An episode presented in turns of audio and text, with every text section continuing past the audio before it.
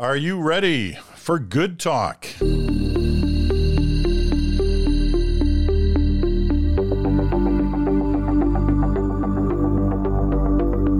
hello there, Peter Mansbridge in Toronto, Chantal Hébert is in Montreal, and Bruce Anderson is in Ottawa. Lots of highfalutin stuff happened this week. Not sure how much of any of that we're going to talk about. And I guess what I'm saying there is I don't really want to talk about summits. I have this thing against summits. I know there was a big one this week in Mexico. But summits have always been for me this this issue that's hard to grasp as journalists because you can't really cover them. You know, you're not in the room when the summit's taking place. You only get briefings later on in the day from the various delegations. Uh, I thought you said that we weren't going to talk about them. No, but he meant not. that he was. Ah, that's what I. I, I get. I, I get to just. You don't of, understand how this works yet. yeah, that's right. I just, I just get to ramble for a minute. You guys aren't going to talk about them, but I have a few things to get off my chest. Is that's what you right. really meant. Listen, I'll tell you. I, I one of the first summits I ever went to was in Mexico, of all places uh, with Pierre go. Trudeau. It wasn't the first one, but it, it, was one of the first ones that I went to. And because you never got anywhere near the thing, I don't remember a single thing about that summit except the pool and the beach were great. Well, now, that grievance has lasted a long time for it you. has. Uh, you I know, and it, time to it let it shows go. just how shallow I am, but nevertheless. No, it just shows how I, I totally subscribe to the notion that covering summits is a pain in the neck for a journalist because uh, your neck is going to get bored from trying to keep your head up or not going to sleep while you wait. Fair enough, but you notice that that Peter went from it's a pain to cover summits to summits are a bad idea, and I think that's a bit of a stretch. I'll be honest with you. No, I, I a Did bad idea. I, I, a bad yeah. idea for journalists. I said, ah, uh, you know, maybe some, maybe some real things happen at summits. I think they're just a. All right. I, I'm I'm not anyway. I, I, I, for the reasons to, I outlined, but anyway, to interrupt the uh, the monologue off the top about okay. the you know the history of this. Yeah, go ahead. Um, for people, real people, the issues this week are still they're not about what they talk around the summit table about. They're about whether it's inflation, the cost, you know, cost of living, cost of groceries, whatever. Um, and they're about healthcare. I mean, you're the expert on the, the polling data, Bruce, and you know, as all the different research firms come out, when they kind of rank the top issues, it's either number one or number two, always, it seems, is healthcare. And can governments get their act together to figure out a way that we can have better healthcare in a country that has pretty good healthcare to start with, but has got real fault lines in it right now? Um, now, I raise it because there are hints, and perhaps no more than hints, that the long debate and differences between different levels of government over healthcare funding, there may be some cracks in there that, that, that could lead to some kind of a solution. Um, and those cracks or hints seem to be coming from the two two of the most powerful populated provinces in the country, Quebec and Ontario. Chantal, how serious should we be looking at these? Well, first, let's agree that um, the easiest thing to solve in the current healthcare quote unquote crisis is funding. That, that someone will write a check and someone will spend it. That will not, uh, as a miracle, resolve. Uh, it's not like growing your vegetables. If it rains more when, after a drought, you're going to do fine. You're going to get a lot of tomatoes uh, the, the, the, the structure of the system uh, and the structural issues that have become more acute because of labor shortages basically mean that more money may be uh, a part of the solution, but it is not capital as a solution. Now, the politics of it, and that doesn't mean the politics of it are not important, um, seem to be shifting. And I would trace that shift back to a meeting uh, that Francois Legault and Justin Trudeau held just before Christmas, uh, which flew almost under the radar because it was just before Christmas. And unless you believe that those two uh, political personalities, who are usually not on terribly warm terms, had an attack of a Christmas spirit, um, they, they, they Francois Legault surprised everyone by coming out and saying that he was leaving the meeting with the prime minister a lot more optimist, with a lot more optimism about uh, the healthcare discussion that was underway via the media between the premiers saying we want more money and the federal government saying yeah, but we want to know what you're going to do with the money, which is basically where this has stood for two years now. Francois Legault even added that he could understand that the prime minister would not want to have a meeting unless he was reasonably assured that it would end well with some resolution of the discussion, which was surprising given who was speaking. At the same time, remember a, a year ago at this time, Justin Trudeau was going about around talking for long-term care. Uh, you never hear those words, especially in French, cross his lips anymore.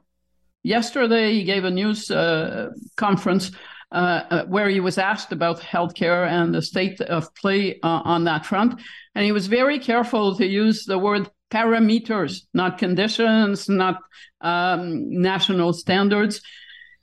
It seems, and Francois Legault has been saying well, you know, if they want to share data, our data is available. There's no issue with sharing data. Now, this week, Premier Ford has added his voice to this uh, by saying, well, yes, I do believe there should be some accountability. Uh, that's not my biggest problem. So both sides have kind of walked back some of their uh, stated uh, positions or red lines on this. I think from the outside that the federal government has walked back more distance than we are actually uh, talking about versus the provinces.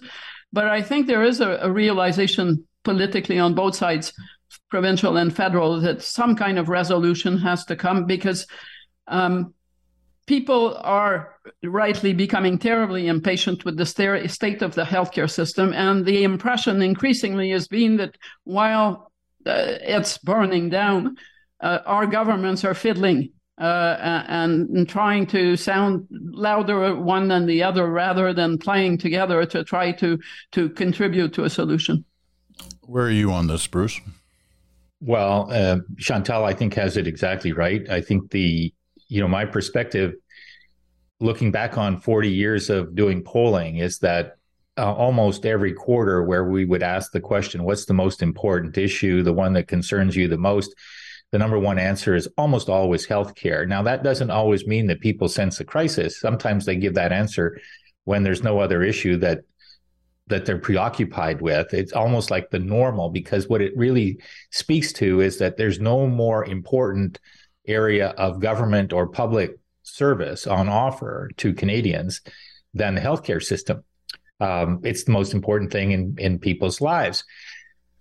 What's different now, I think, is that we have an, a sense of accumulation of pressures on the system for which the system is not adequately prepared and not responding well. And so, in real time terms, we've got provinces that are feeling a different kind of stress about this political stress.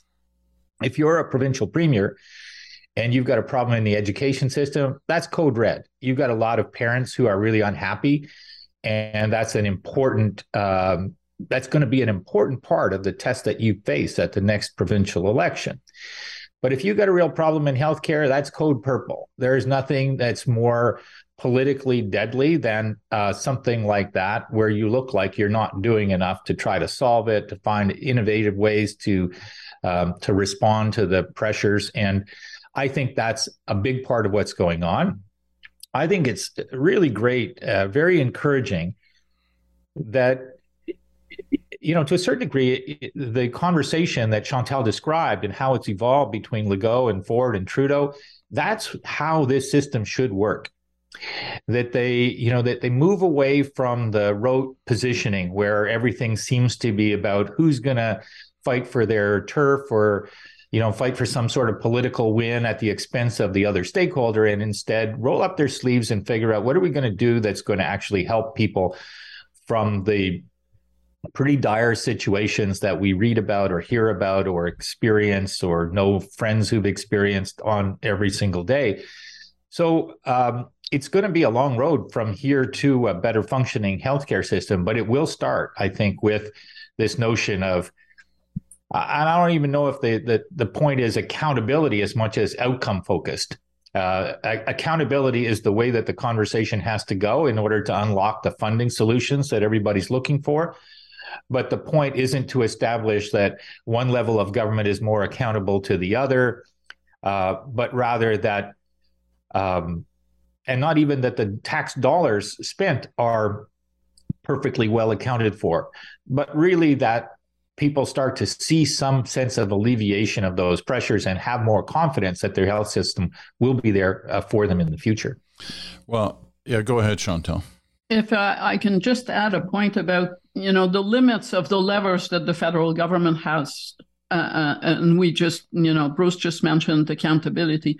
The first line in accountability in the healthcare system, as he rightly pointed out, is you and me as voters provincially and federally, and not some government over some other government, which is why covering this issue as a point scoring exercise in politics is a bit of a fruitless exercise.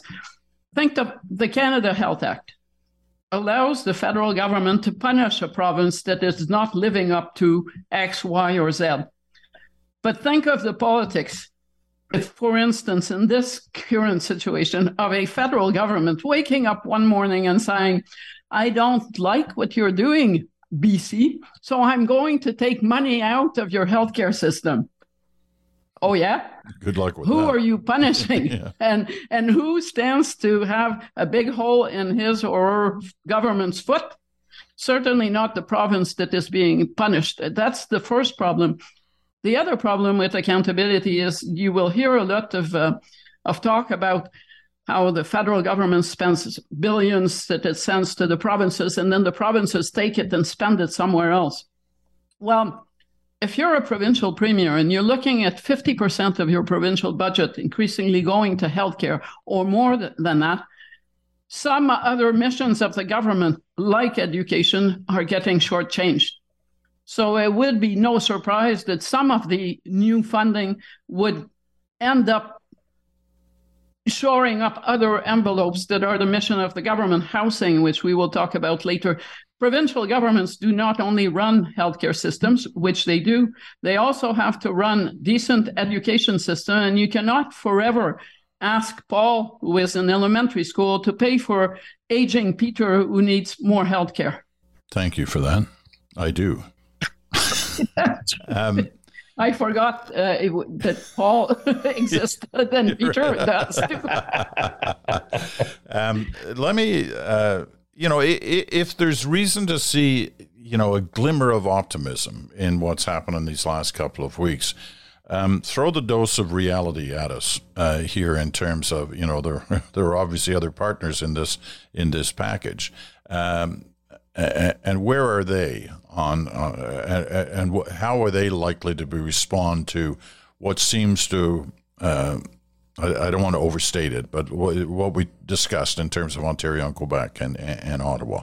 Um, Bruce? Well, you know, I'm I'm kind of optimistic about this. I think that the you know the reasons why oh, I'm optimistic have to do with the degree to which the system is under pressure. So it's not a happy news story that the, we've arrived at a what is for many people uh, effectively a crisis in the healthcare system.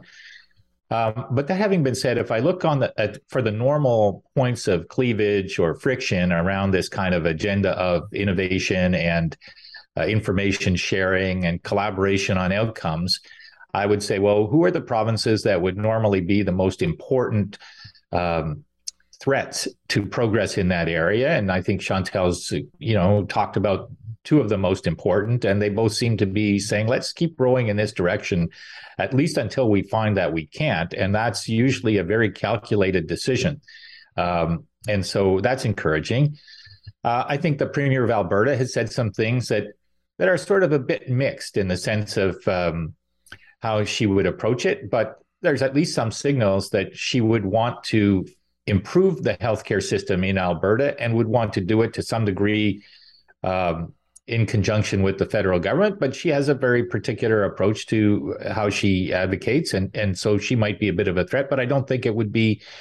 Um, I don't think that whatever she decides to do or however she decides to prosecute her case will undermine uh, a collective progress if there are more provinces involved. And then you look at the federal political system and say, well, what about the right and what about the left? And you know, I think for the most part, what the Trudeau government has done with uh, Jagmeet Singh's NDP on pharmacare and on dental care suggests that you know, on any given day, uh, Mr. Singh is going to say something a little bit critical of the government, but on the whole, there's a there's a a meeting of the objectives and the minds that's going to stay intact as the federal government pursues providing more funding with more outcome parameters and guarantees, or at least undertakings.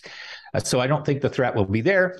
And recent history, anyway, is that the federal Conservative Party does not want to weigh in very much on these issues because if the federal government says we're going to put more money into the healthcare system, um, the Conservative Party knows that it's death for them politically to sound like they're against that. Um, they also know that with conservative premiers in some provinces, they don't really want to raise the stakes of give the money but with no conditions. The premiers aren't asking for that. Uh, and it sounds like um, a kind of out of left field argument. So I suspect that conservatives will probably sit on their hands uh, for this debate for the most part in Ottawa. Uh, they have done that uh, in significant measure on the pharmacare question. Uh, and I think the left won't really fight this fight. So I, am that's why I'm optimistic that the political consensus point that we seem to have arrived at uh, might be fairly durable. Uh, so, in order, uh, provincially, uh, I, I, agree that some provinces, because of their population, weigh more than others around the provincial table. But I also believe that the two provinces that would be maybe among those most reticent to do business with Justin Trudeau, that would be Manitoba and Alberta, are looking at provincial elections this year. and I think um, Danielle Smith is going to come to realize, if she has not yet, that um, acting like a bull that just runs for every red flag because it comes from Ottawa is not going to pay off, especially on healthcare. She has no interest in not bringing a deal home in time for the election, especially running against a strong uh, NDP opposition. And the same is just as true, or perhaps more, in the case of Manitoba, a province that does not bring the leverage to the table uh, that uh, Alberta or BC or Quebec or Ontario, by virtue of their size, would bring.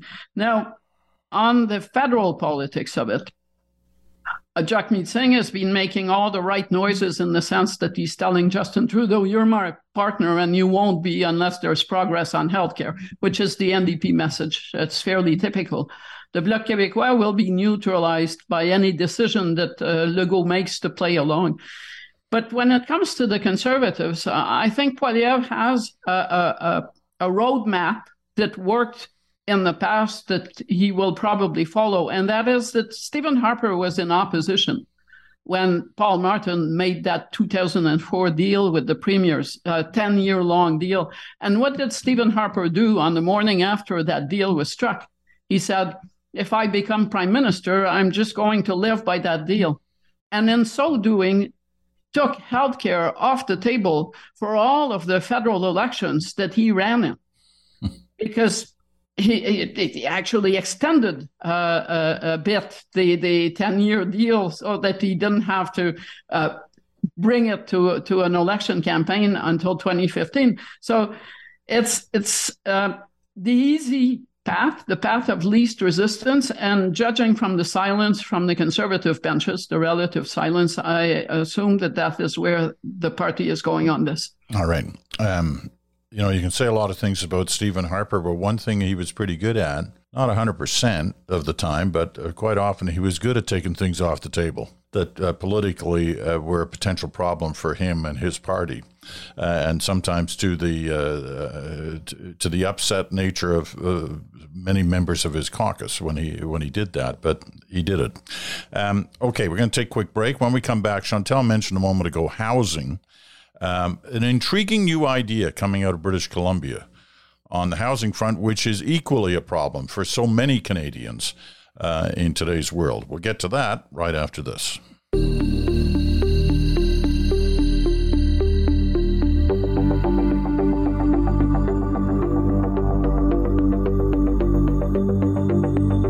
And welcome back. You're listening to Good Talk on the Bridge on SiriusXM Channel 167, Canada Talks, or on your favorite podcast platform. And also today, uh, being Friday, you can see us on your uh, on our YouTube channel. You can find the link to it on my uh, Twitter or Instagram accounts. And if you are watching on uh, YouTube, you'll notice occasionally uh, there's a freeze frame uh, like things freeze up sometimes on on the transmission, uh, but it doesn't appear to be in any way affecting the audio of the program. And the the hits are very short and last only a second or so uh, when they do happen. Okay, moving on. Housing. Uh, Chantal's in Montreal, Bruce in in Ottawa. Bruce, I asked you to start this one for us because. Um, as you well know, and you see it on your data, just like you see it in, in terms of healthcare for Canadians, that housing is a huge issue. So different governments have tried to come up with different solutions to how to deal with this problem. And an intriguing new one from the uh, the new premier of, of, British Columbia this week, uh, trying to find an answer to the the question of uh, housing units for especially for lower income people um, and well, why don't you why don't you tell us what you see in this and the potential for it? Yeah, I was really intrigued by the announcement by um, Premier Eby in British Columbia of a new fund that the provincial government was creating to support um, co-op organizations that wanted to buy housing that otherwise might be subject to renovation. And uh, you probably have heard, uh, Peter, as I have, of this this term renoviction, whereby typically uh, people who are either younger or relatively lower income find themselves in a situation where the rental accommodation that they're living in has been bought by someone whose intent is to renovate it and then to reprice it, uh, which can push a lot of people who uh, otherwise are able to live in the part of the city that they want to live in um, find themselves in, uh, out in the cold.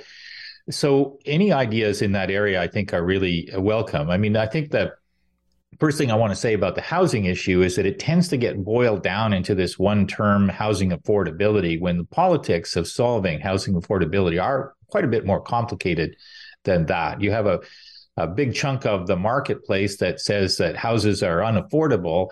And at the same time, a significant part of the marketplace that says housing values have gone up so much and I benefited from that. It's the single most important good thing that's happened in my financial life. So if you're a politician, figuring out the solutions to that you know you you can't just go well maybe that the house prices should come down because the, that doesn't work for all those people for whom the uh, the accumulation of value in their home has been a, a really important and positive economic story. So you need to look for solutions that uh, have to do with land development and how it's used so that the land that's released for use by municipalities or provinces isn't only going to be used to build um, the next batch of relatively high cost housing. Uh, you need to also look for innovative solutions that work within the context of the existing uh, infill areas in cities uh, and the rental properties that exist within cities. So uh, I, have generally been, and, and, you and I were uh, kind of exchanging notes about this. I've been feeling better this month of January a little bit because I'm seeing policy innovation happen, and it's these are ideas that not everybody's going to uh, going to go along with, or some people will look at them. And I read the story about the Eby program, and there are always going to be people say, "Well, it's good, but it's a start. It needs to be a lot more." And I think all of that's true but it's better that we're starting and pushing ideas that are like this. Uh, which will probably be different from one market to the other. But I do think that there's um, the co op housing uh, segment in Canada is an important part of how we solve for affordable housing for people um, who are otherwise struggling to find it in our city. So uh, good for Premier Eby to do it. He campaigned on that promise in his leadership uh, campaign. And I think uh, BC is obviously one of the areas in the country where this problem is most severe. So uh, good to see it. Chantal? And not surprising that it would uh, be something that would come from BC in the sense that uh, housing is about more than housing. It's about your capacity to attract people to do the jobs that you need them to do on the money that they can reasonably expect to make for instance, an elementary school teacher, uh, someone who works in a hospital. If you're not going to be able to uh, get decent, affordable housing somewhere close enough to where you work, you will pick employment in this market and some other area of the country.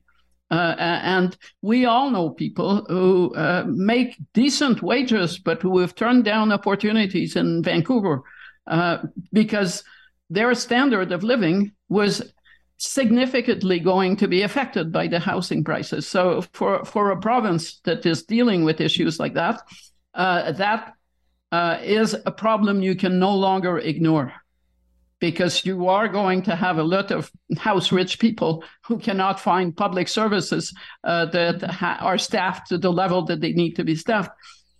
But uh, Bruce is right. It's a complex issue, and the problem is different in various regions of the country. In Quebec, for instance, uh, affordability in Montreal is, is deteriorated, but not to the point of Toronto or Vancouver by, by any standard. And as you know, the density in this city is spread a bit differently. The, the single house with a white picket fence thing is probably the least uh, likely model in Montreal as compared to major Canadian cities. Uh, but since the pandemic, because people are increasingly being able to work at a distance, to work from home, the housing crisis is spread to other regions in Quebec, where people have moved because it was more affordable and they could now continue to do their work without having to commute in and out of Quebec City or Montreal. And that's put tremendous pressure on the housing that is available and the services that are available in areas where no one ever really worried about uh, finding housing. It's a bit of a Remember the times when people would go work in Fort McMurray and they would say that they all, would all share a trailer or a house because there wasn't enough housing and it was so expensive? We're not there, but it's that kind of problem that is now materializing outside the larger cities. And that basically means it's a problem for not just big city governments, which it is, but also for all provincial governments to, to try to figure out how to handle the spread and compound that with an aging population that is looking for cheaper housing costs tends to move away from the city cores that have become very expensive, but need the medical and the health services uh, that those big cities have been able to provide, but smaller centers do not have. What I uh, I know you want to get back in here, Bruce, and I, will let you just let me make one point. Uh, the thing I uh, you know most attracted to about this BC program of uh, Premier Eby's is this. What did you call it? Renoviction. They call it different things in different parts of. We have that word yeah, in French. in Montreal. Too. What what is the term they use in Montreal? Because I, I remember. Renoviction. Okay, but there was another term as well that was used in certain areas of Montreal. Anyway, it doesn't matter. Uh, uh, you know, when I was there during, I think, the 2019 campaign in Justin Trudeau's riding, it's a big issue where they're knocking down, you know, uh, old buildings, um, which have been rental homes, and creating whether it's new condos or new homes or what have you. And gentrification. Gentrification, exactly. Um, the um, and so I like that, and I, you know, I'm wondering. Um, you know, you can only take that so far, but development is, you know, like in this city in Toronto, like it's out of sight in terms of stuff. Even through this, you know, you know the the post pandemic era and how they're dropping the condo prices and all that. They're still knocking down houses and putting, a, you know, uh, putting up huge uh, condos, uh, very expensive ones, uh, in their place.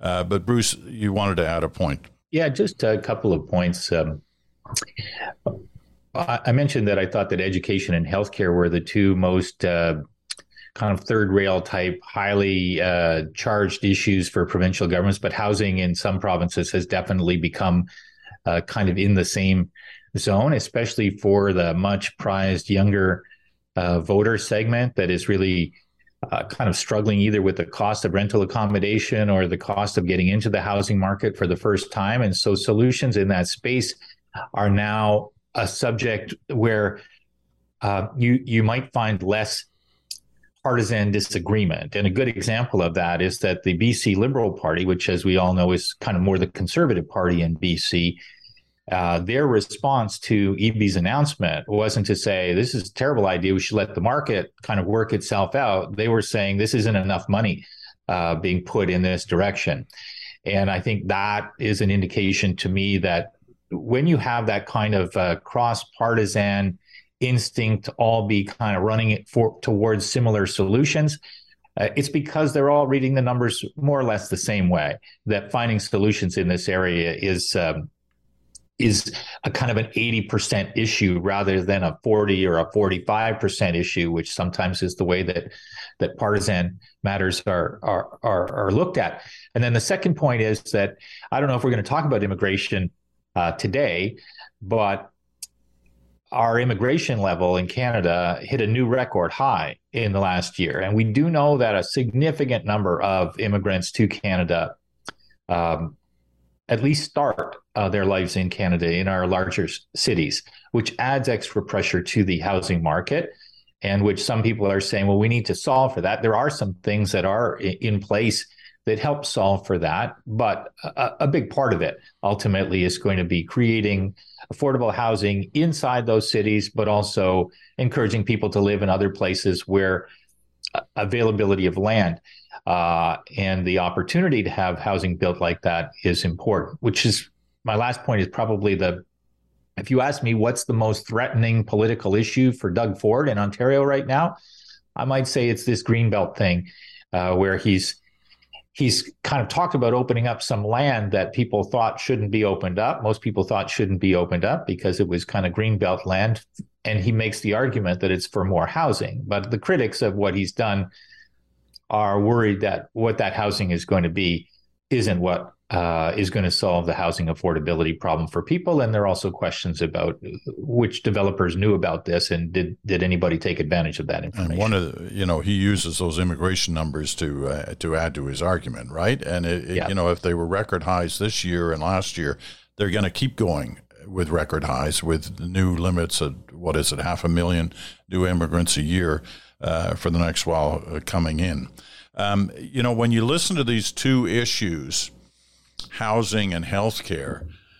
Um, in today's world, you say, you assume that any politician running anywhere right now ignores those two issues uh, at their peril. And if they want to talk about other things, which they often do, and we've witnessed it this week, um, they're blind to what real people are talking about.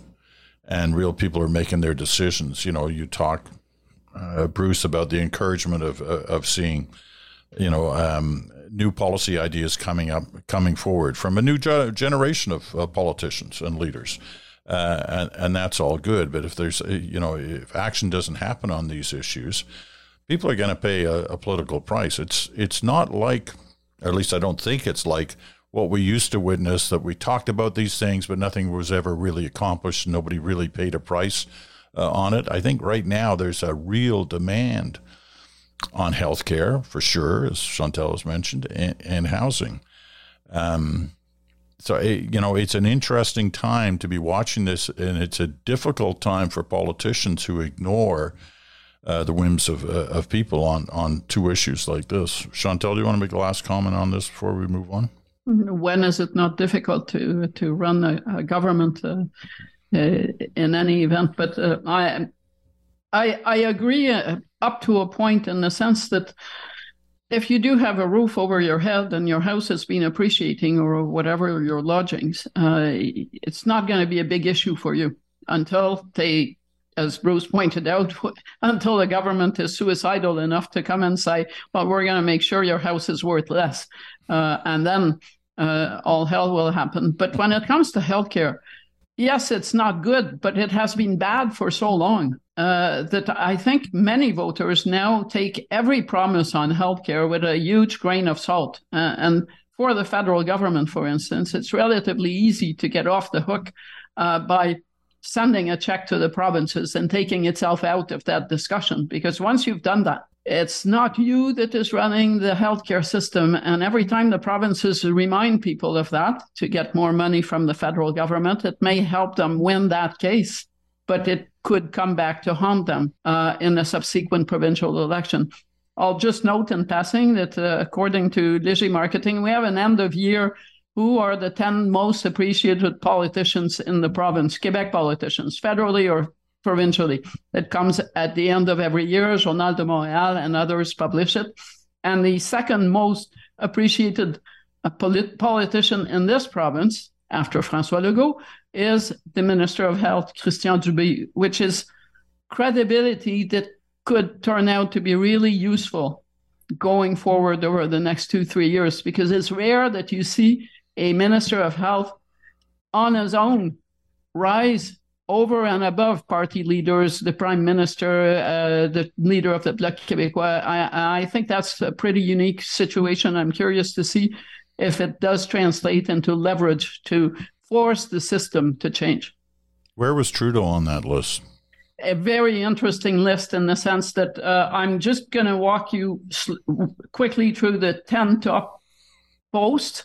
The most, the federal politician who fared best who had, when it comes to the percentage of people who appreciate him, is Justin Trudeau in seventh position, followed by Mélanie Joly as Minister of Foreign Affairs, the only cabinet minister who made the top 10. Interestingly enough, Yves-François Blanchet, the leader of the Bloc Québécois, came in 10th place, so after Justin Trudeau. But Yves-François Blanchet is also no longer the leading sovereigntist in the province. That is now the leader of the Bloc Québécois, who with three seats kind of won the um, Miss Congeniality contest of the election and captured that spot. But I should say about, because Bruce is a pollster and he would have noted that, that when it comes to weighing your positives versus your negative, uh, Trudeau stands out for how, being in negative territory, i.e., despite his good positive numbers, he is a lot more polarizing than François Legault or Yves-François Blanchet or anybody else on that top 10 list. Any thoughts, Bruce, before we go? well, I remember um, before Justin Trudeau was the leader of the Liberal Party, there were uh, noted uh, political analysts and columnists, uh, I'm forgetting which ones, but I know it wasn't either of you, who said that the Trudeau name is poison in Quebec and he will never succeed uh, in the province of Quebec. And I, you know, grew up in Quebec and I sort of always feel like there's going to be a favorite son thing that's going to kick in somewhere along the way. It does. It's how people react. And, um, and so, uh, you know, I think that you, we we've been having a little bit of a side conversation about this whole question of um, what to make of Justin Trudeau, and I'm reading the excerpts of Morneau's book, and has he been a consequential prime minister? And I'm with uh, John Ibbitson. I think he's been quite a consequential prime minister, which doesn't mean that people have to agree with everything that he's done, but he's done things. Um, and so, if I look at his current level of uh, polarization, if you like, relative to where it was before he got into politics, I don't see him having significantly increased hostility towards him. Chantal's made this point uh, quite regularly and, and quite helpfully. Um, and I also know that the number of votes that he needs, or the percentage of votes that he needs in Quebec to help assemble the majority that he wants across the country, is more or less where he's at right now. Um, so you know, if I'm him, I'm looking at that seventh place finish and I'm thinking that's not the worst thing I have ever seen. And also, it's probably good news for the government that Mélanie Joly is on that list.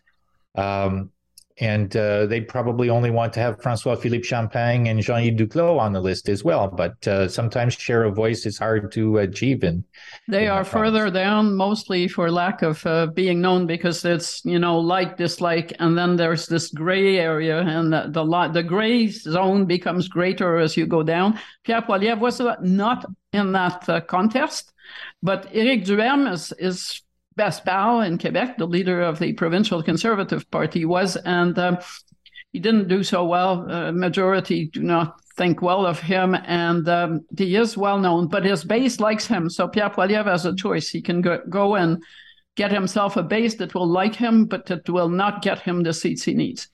All right. Well, before we get into the 20s of most popular Quebec politicians, let's let's move on. We'll take our final break. We'll be back with the aforementioned Bill Morneau. We'll talk about him right after this.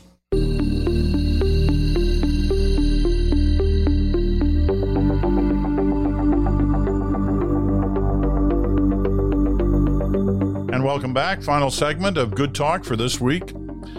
Um, you know, we love watching American politics, or most of the time we like talking about it. Occasionally we like talking about it. Okay, let's let's agree on that.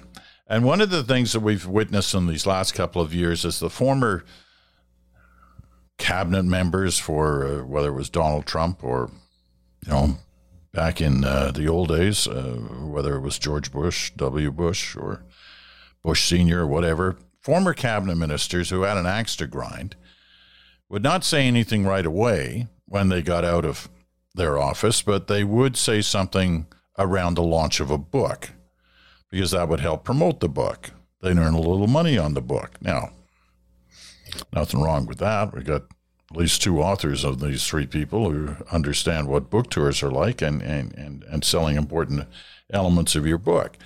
Um, but it's not always been the case in Canada, has been a little bit, has been in this particular government. Jody Wilson Raybould had a very successful book where she aired a lot of her grievances against, in particular, Justin Trudeau. Now, Bill Morneau, the former finance minister, is doing the same thing. He's been out of office for a couple of years, said a few things along the way, but he's got it all put together in a book. And there's a lot of stuff about the way Justin Trudeau leads that government um, that he never said at the time. He never raised those questions. I don't know whether he raised them privately, whether he raised them with Justin Trudeau or not, but he is raising them now. So, uh, what are we? Um, what are we make of that? Um, who wants to go first here? Who raises their hand quickly? Ah, Bruce, you go. First. Well, Chantal, she, she, she was a little bit slower with the hand, but she always she's on first. a delay. okay. Um, arrested uh, development is the next thing you're going to say. Um, let's agree as authors that there's not a lot of money in this business in Canada, and that Bill Morneau certainly is not doing it uh, for money.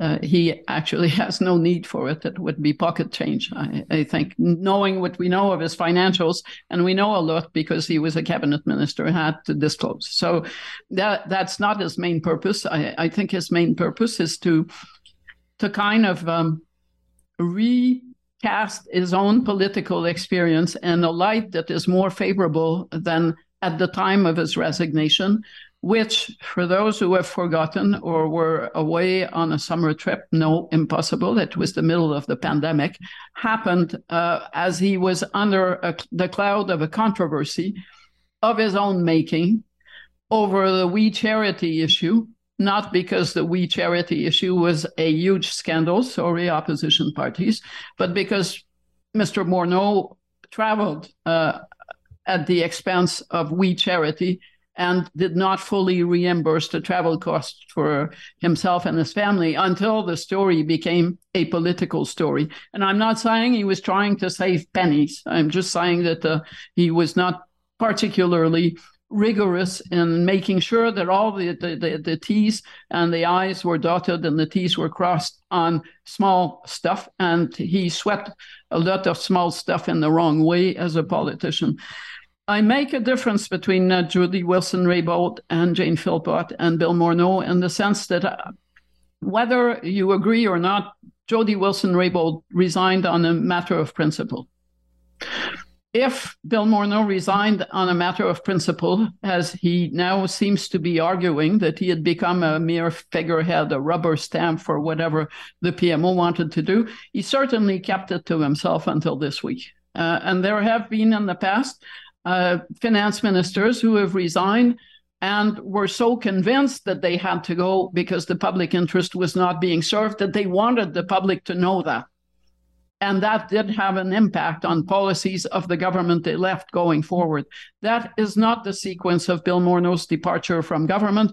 He told uh, the country, although no one believed him, uh, that he was leaving to pursue an opportunity to head an international organization. And that did not pan out.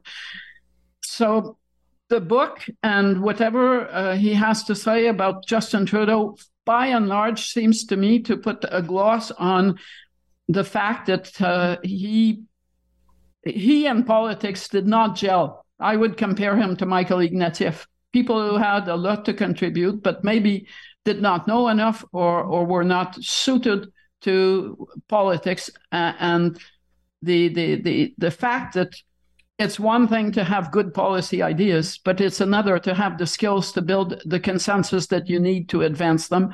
And I think he was lacking on that front, uh, and and that the book does illustrate that.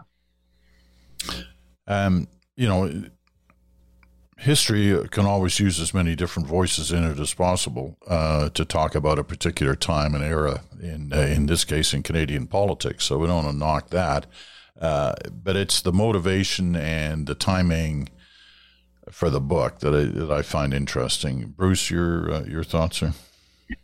Well, you both are best-selling authors, and uh, so you know a lot more than I will ever know about this business. But I know that one of the things about how to make a book arrive at the best-selling list is you need edgy promotional stories. You need excerpts that stand out, that create a sense of drama, and I must know more about this. And I'm finding myself looking at these things and going, I'm I'm finding the the the excerpts from Spare very salacious, almost tempting me to hit that buy button on the computer and say I should probably read a little bit more of this very gossipy, awful stuff about the royal family or, and I know Peter, you always love it.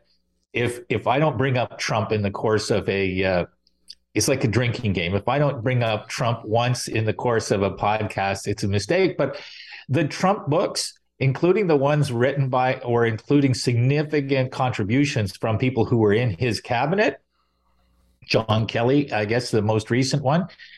Those are some real stories of uh, trauma inside the decision making apparatus of government when I compare those with what Bill Morneau is saying about Justin Trudeau, I kind of think, well, you know, I've had business partners in a variety of businesses over the years.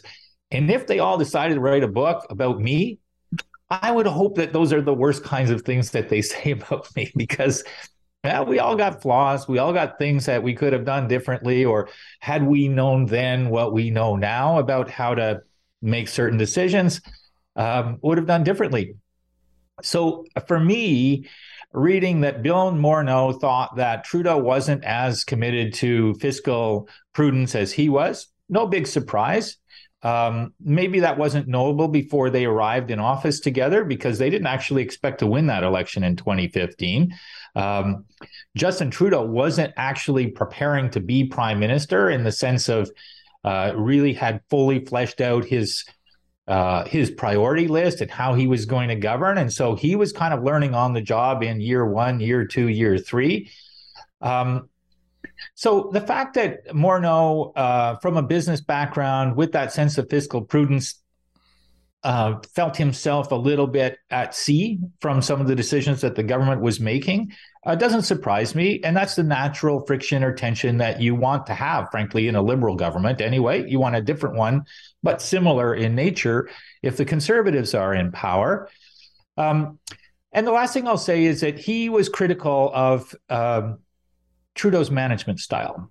And there seems to be a couple of elements of that. One was that he didn't feel like he had a good personal relationship or a meaningful personal relationship with the prime minister.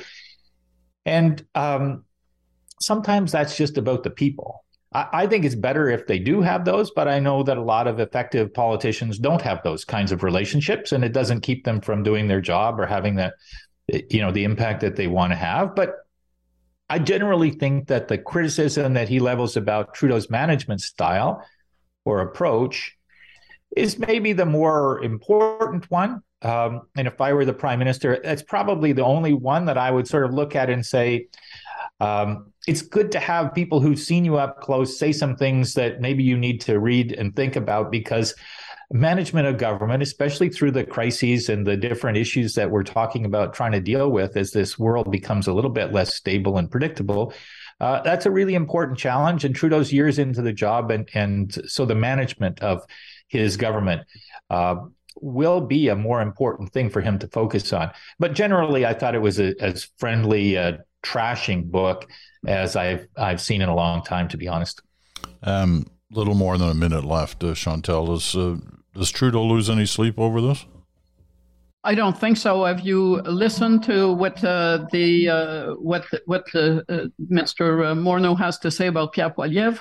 If you think that he didn't find a, uh, there was a cozy relationship with Justin Trudeau, he clearly has zero time uh, for Pierre Poilievre, who he feels is not qualified to be prime minister and who he suggests is not a good human being period. And remember that Pierre Poilievre tortured Bill Morneau. It was almost unfair to watch uh, in the House of Commons, so I can understand where he comes from.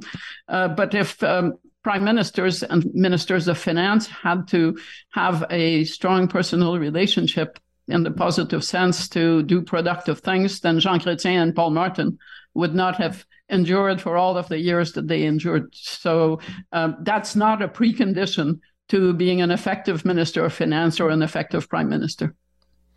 Yeah, when you think of the different combinations over the years, you know, Harper and Flaherty, um, you know, I don't think they were close uh, personally, um, but they had worked out an arrangement. They knew their each of their territories and and, and, and where they uh, what they had to do. Um, yeah, that one, the the Trudeau Morneau one, never seemed like uh, a marriage made in uh, in heaven of uh, any political heaven, but nor in hell, right? And I mean, I was reading a, a piece in the Globe this morning that said his big criticism of Trudeau such as it was on the healthcare system was there needs to be more accountability for outcomes if there's going to be more money. Well, that is effectively the position of the prime minister right now. So it's hard to find that kind of gritty, edgy competes with spare or the Trump things in, in, in any of this, as far as I'm concerned. Okay. It also brings back the notion that Monday morning quarterbacking is almost always a lot easier than being on the playing field. That's true. Um, okay, we're going to leave it at that. I know Bruce has got to go. It's uh, he's got to get down to Indigo to join the line for the spare uh, book, and we wouldn't want to we want to hold wouldn't want to hold him back. I'll pick that. you up one for your next book. It could be inspirational. That's right. All right, gang. Thank you much. Chantal in Montreal, Bruce in Ottawa. We'll talk again in a week's time. I'm Peter Mansbridge. Thanks for listening. Talk to you again on Monday.